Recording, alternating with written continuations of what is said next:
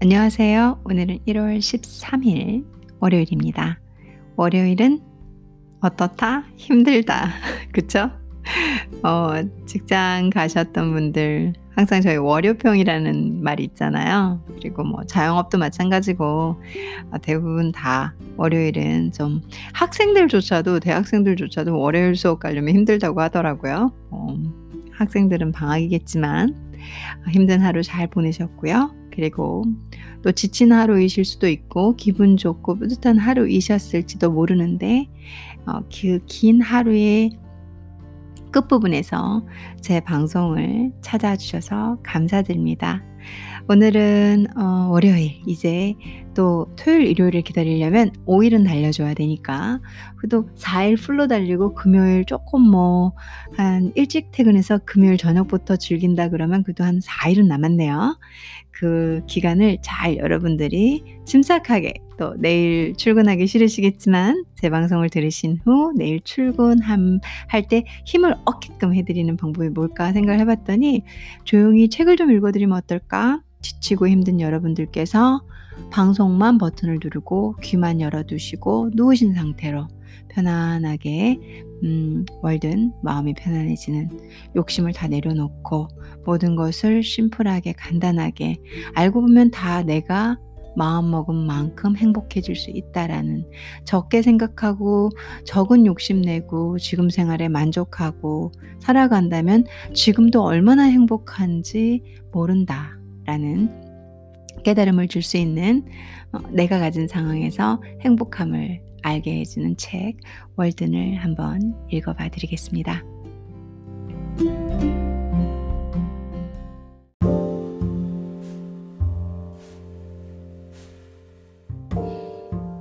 월든 12번째 시간 103페이지부터 연결해서 읽어보겠습니다. 최근에 나무를 베어낸 근처 언덕 꼭대기에서 호수 건너 남쪽으로는 물가의 큼직한 톱니를 이루며 서 있는 언덕들 사이로 보기 좋은 전망이 펼쳐졌는데 서로 맞은편 언덕을 향해 경사진 산비탈을 보면 숲이 우거진 골짜기 사이로 냇물이라도 흐를 것처럼 생각되지만 정작 냇물은 없었다. 그쪽 방향으로는 가까이에 있는 연두색 언덕들 사이에 그 너머로 청색을 띤 멀고 높은 언덕들이 지평선을 이루었다. 실제로 발끝을 세우면 북서쪽으로 좀 더 떨어진 더욱 짙푸른 산맥에 산봉우리들을 얼핏 볼 수 있었는데 그것들은 하늘이라는 조폐공사에서 찍어낸 진청색 동전과도 같았다. 그쪽으로는 마을도 일부 보였다. 그러나 그곳에서도 다른 방향으로는 나를 애워싼 삼림 이외에 아무것도 보이지 않았다. 근처에 물이 있으면 좋은 점은 그 부력으로 땅을 띄워준다는 것이다. 그리고 아무리 작은 우물이라도 갖고 있으면 한 가지 좋은 점은 그 속을 들여다보면 그 주변의 땅이 대륙이 아니라 섬이라는 사실을 깨달을 수 있다는 것이다. 바로 이 점이 버터를 차갑게 식히는 일만큼이나 중요한 우물의 용도다. 이 언덕 꼭대기에서 호수 건너편 서드베리 초원 쪽을 바라보면 홍수 때 보면 그 초원이 용솟음 치는 골짜기 속에서 아마도 신기류의 작용으로 마치 대하 속의 동전처럼 떠오르는 것을 확연히 볼 수 있다. 호수 건너편의 모든 땅은 그 사이에 끼어 있는 이 조그만 호수물 때문에 고립된 채 떠 있는 것처럼 보인다. 그럴 때마다 나는 내가 살고 있는 이 땅이 이 일대에서 유일하게 마른 땅이라는 사실을 상기하는 것이다. 집의 문 앞에서 보이는 전망은 그보다 훨씬 좁은 것이었지만 그래도 답답하다거나 갇혔다는 느낌은 전혀 없었다. 내 상상력이 뛰어나는 조언은 충분했던 것이다. 떡갈나무 관목숲이 우거진 그리 높지 않은 고원지대로 이어진 맞은편 물가는 서쪽 초원지로 뻗어나가는데 그곳은 흡사 방랑하는 인간 군상의 넉넉한 자리를 마련해준 타타르 지방의 평원과도 같았다. 광활한 지평선을 마음 놓고 누릴 인간만이 진정한 행복을 느낄 수 있다. 이것은 자신의 가축들을 새롭고 더 넓은 목초지로 끌고 가려던 다모다라가 한 말이다. 이제 장소와 시간이 바뀌어 나는 나를 가장 매혹시켰던 우주의 한 부분과 역사의 한 시대에 훨씬 더 근접해서 살게 되었다. 내가 사는 곳은 밤마다 천문학자들이 관측했던 수많은 천체만큼이나 사람들로부터 멀리 떨어진 곳이었다. 우리는 흔히 천체의 어느 멀고 외진 한 구석, 카시오페이아의 의자, 별자리 저 뒤편, 쇠 속의 소음과 번다함에서 멀리 떨어진 곳에 희귀하고도 즐거운 곳이 있다고 상상한다. 나는 내 집 역시 실제로 이런 외딴 곳, 그러면서도 영원히 새롭고 더럽혀지지 않은 우주의 한 장소에 자리 잡고 있다는 사실을 발견하게 되었다. 묘성이나 히아데스 성단, 알데바란 성이나 견우성 가까이에 자리 잡는 일이 가치 있는 일이라면 나는 정말 그곳에 있었던 셈이다. 적어도 내가 떠난 삶으로부터 그만큼 먼 거리에 떨어진 별, 너무도 섬세하고 작은 빛을 내기 때문에 가장 가까운 이유조차 달 없는 밤에야 겨우 볼 수 있는 그런 별이 되어서 내가 자리 잡은 것은 이 우주 속에서도 바로 그러한 곳이었다. 한 목동이 있었네. 그리고 그의 생각은 양떼가 그에게 매 시간 먹이를 주는 산만큼이나 높았다네. 그런데 만일 그 양떼가 언제나 그의 생각보다 더 높은 초원을 돌아다닌다면 그 목동의 삶은 어떤 것이 되겠는가? 매일매일의 아침은 내 삶을 자연 그 자체만큼 소박하게 하라는 또는 순결하게 하라는 은쾌한 권유였다. 나는 그리스인들만큼이나 진지한 오로라의 숭배자였다. 나는 새벽같이 일어나 호수에서 목욕을 했는데 그것은 거의 종교적 행사나 다름없었으며 내가 한 일 가운데 가장 좋은 것이었다. 탕왕의 욕조에 다음과 같은 취지의 글이 새겨져 있었다고 한다. 매일같이 내 자신을 새롭게 하되 그 일을 영원토록 반복하라. 나는 그 글을 이해할 수 있다. 이렇게 아침은 영웅의 시대를 회복시키는 것이다. 나는 이른 아침, 이른 새벽 문과 창문을 활짝 열고 앉아 있으면 눈에 보이지도 않고 상상도 할 수 없는 길로 집안을 돌아다니는 희미한 모기 소리에도 저 우렁찬 트럼펫 소리만큼이나 깊이 감동받는다. 그것은 바로 호모의 진원곡이며 그 자체가 공중에서 울려 퍼지는 일리아스와 오디세이아로서 그 자신의 분노와 방랑을 노래하고 있다. 거기에는 어딘지 우주와 닮은 느낌이 있다.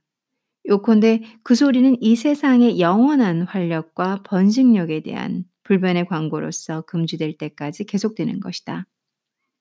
하루 중에서 가장 기억할 만한 시기인 아침은 잠을 깨는 시간이기도 하다.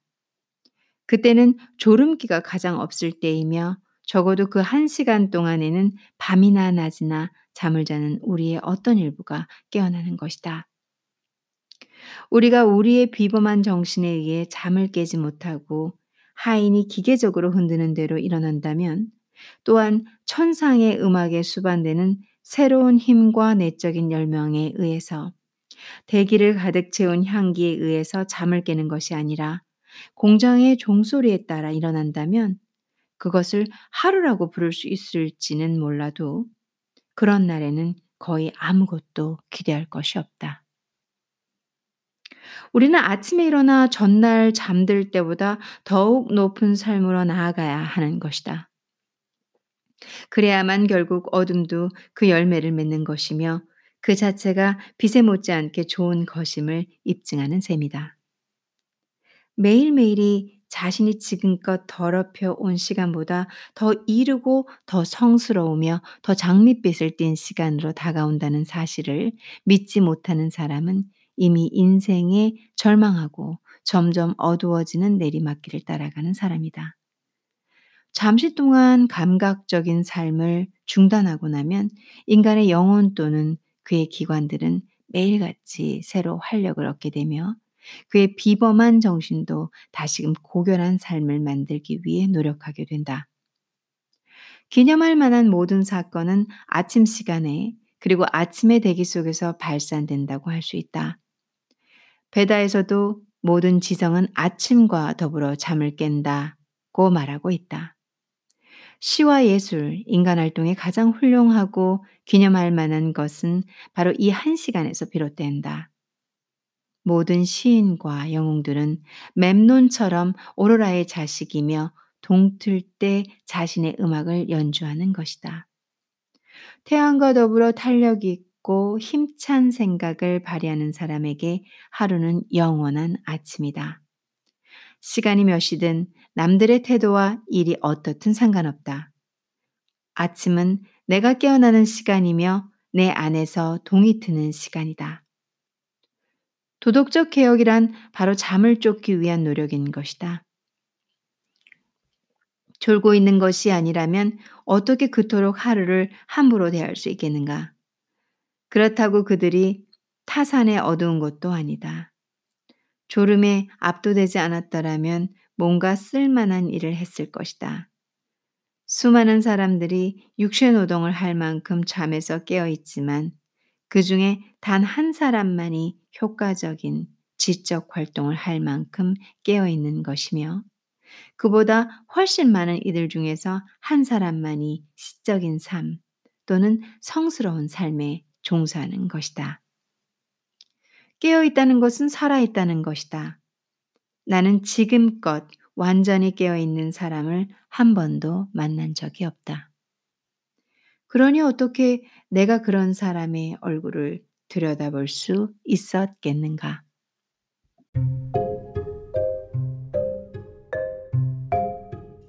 우리는 기계적 도움에 의해서가 아니라 깊이 잠들었을 때조차 우리를 저버리지 않는 새벽에 무한한 기대감을 품음으로써 다시 깨어나고 또 잠을 깬 상태를 유지하는 법을 배워야 한다.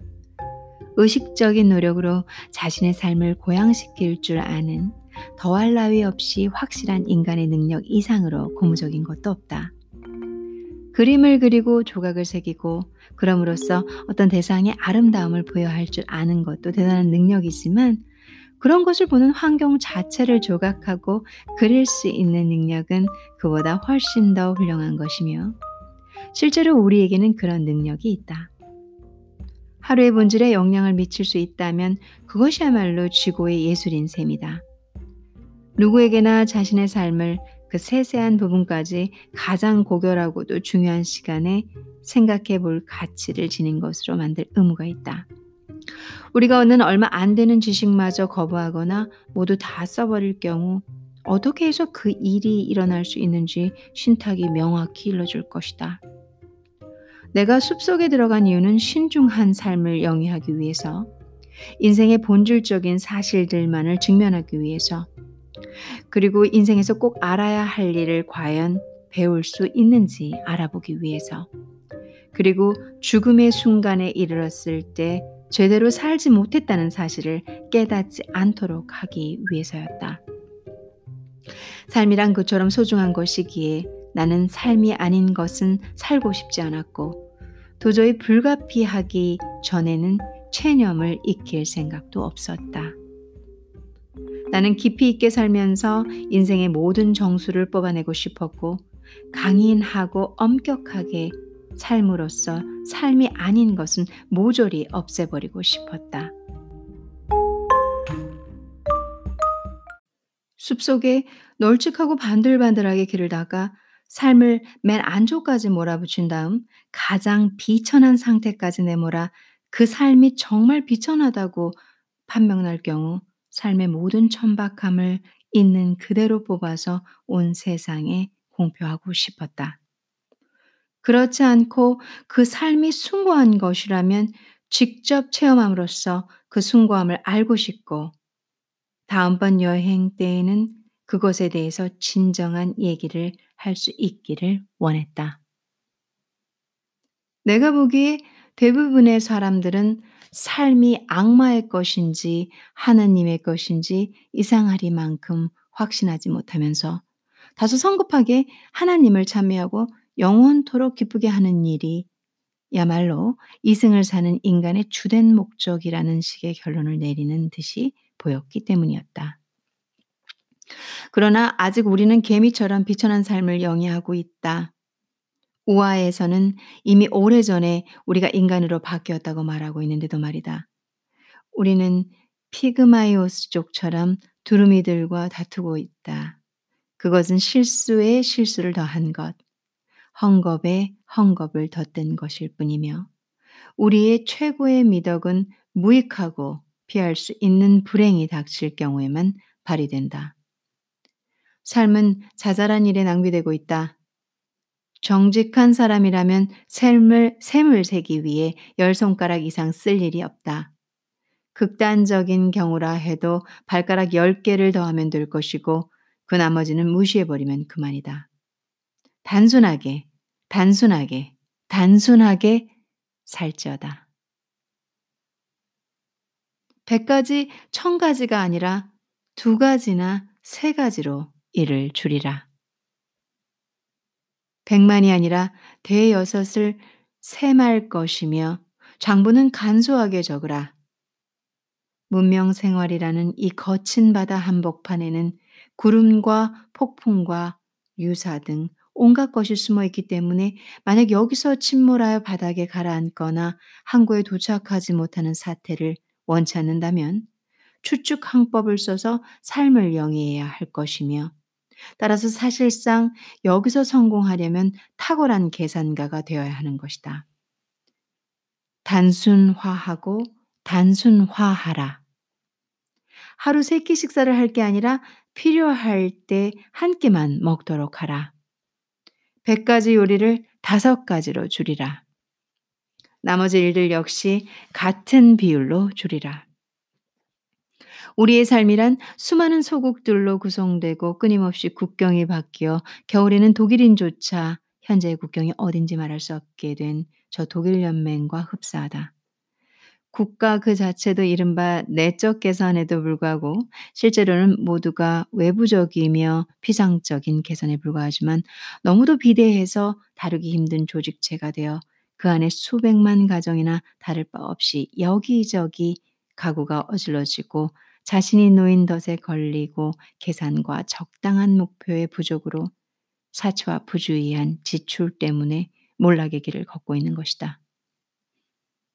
그리고 이에 대한 유일한 치료책은 엄격한 검약, 스파르타식 간소함보다 훨씬 더 가혹한 생활 양식, 고양된 목표다.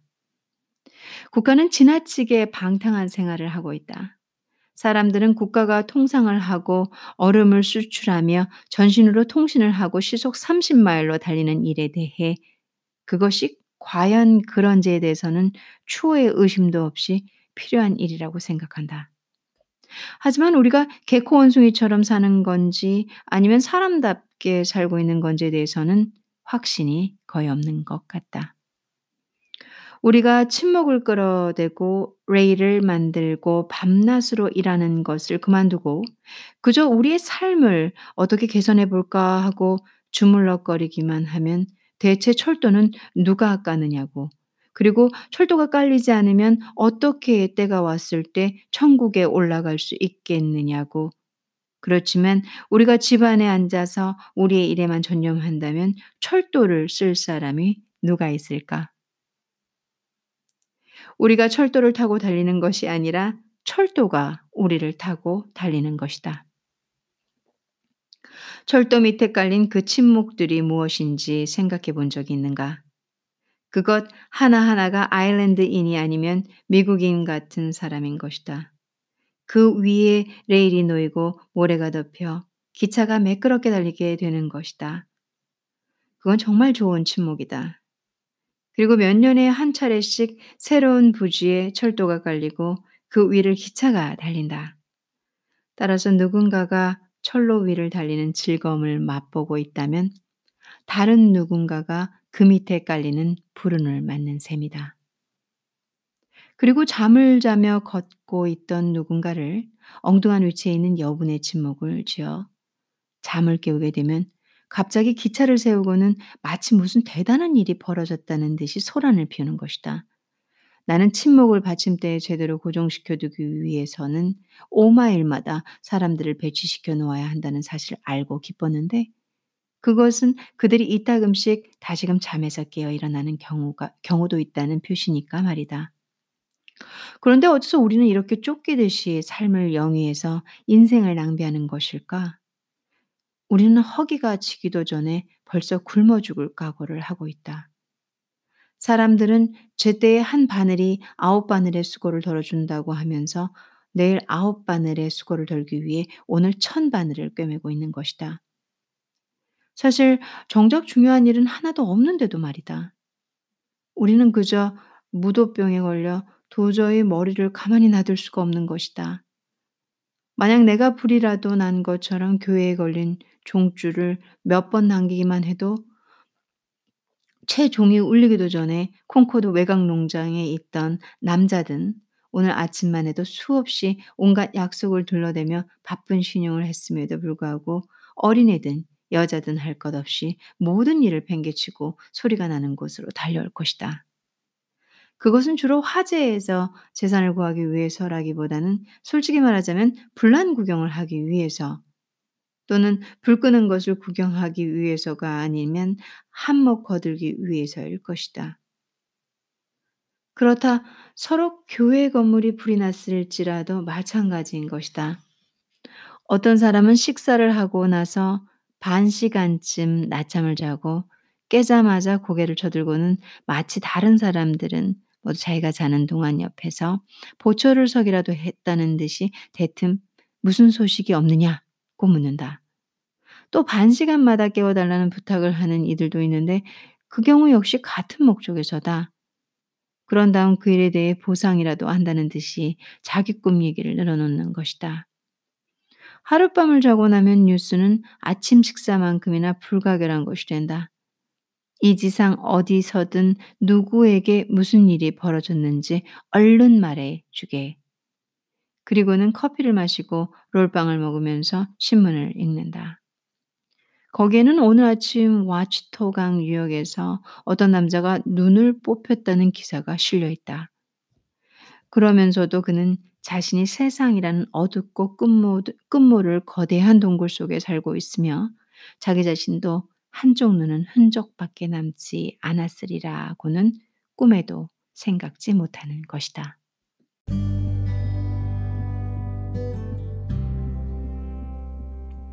아주 늦은 밤에 어, 녹음을 하고 있습니다. 이제 여러분들께 짧게 제가 책을 한 10페이지 정도 읽어드렸어요. 오늘 이 책으로 어, 정말 그 월든의 어떤 음, 이 헨리가 하고 싶은 핵심적인 내용이 좀 나온 부분들이었죠. 제가 그 부분들을 좀 목소리를 다르게 그리고 읽는 톤과 호흡법을 좀 다르게 한번 읽어보긴 했었거든요. 어, 좀 더 단순하게, 단순하게 저희 살아가면서 그 안에서 행복을 찾아가는 저희가 되면 더 좋을 것 같습니다.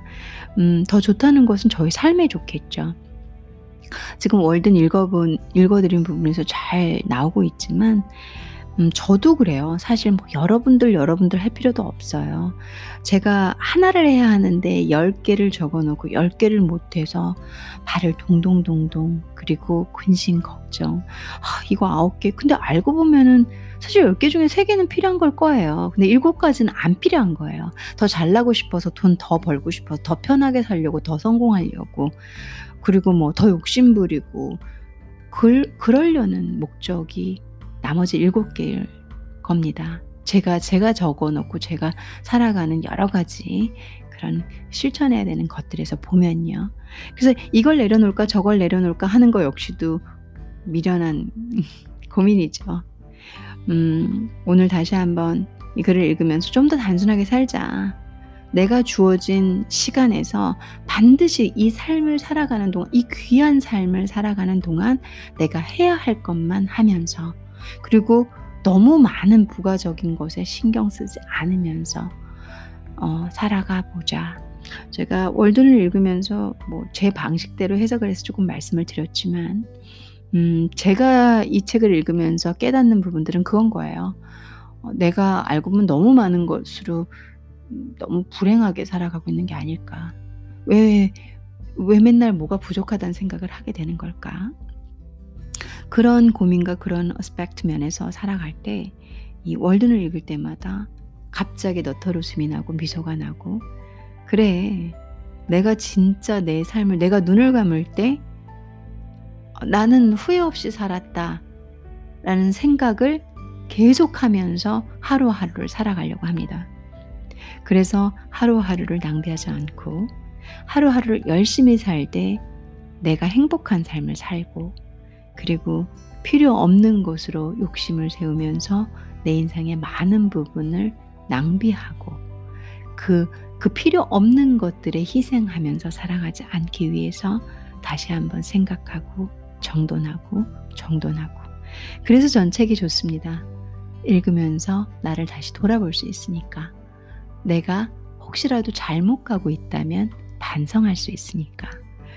음, 여러분들도 오늘 하루 어, 이 책을 함께 읽으면서 돌아보시고 그리고 당연히 행복할 수 있는 많은 시간들을 놓치지 않으셨는지 혹은 어, 난 이렇게 살고 있어요. 그러면 전 너무 여러분들을 위해 행복할 것 같습니다. 오늘 행복한 밤 되시고요. 그리고 아주 달콤한 밤 되십시오. 감사합니다.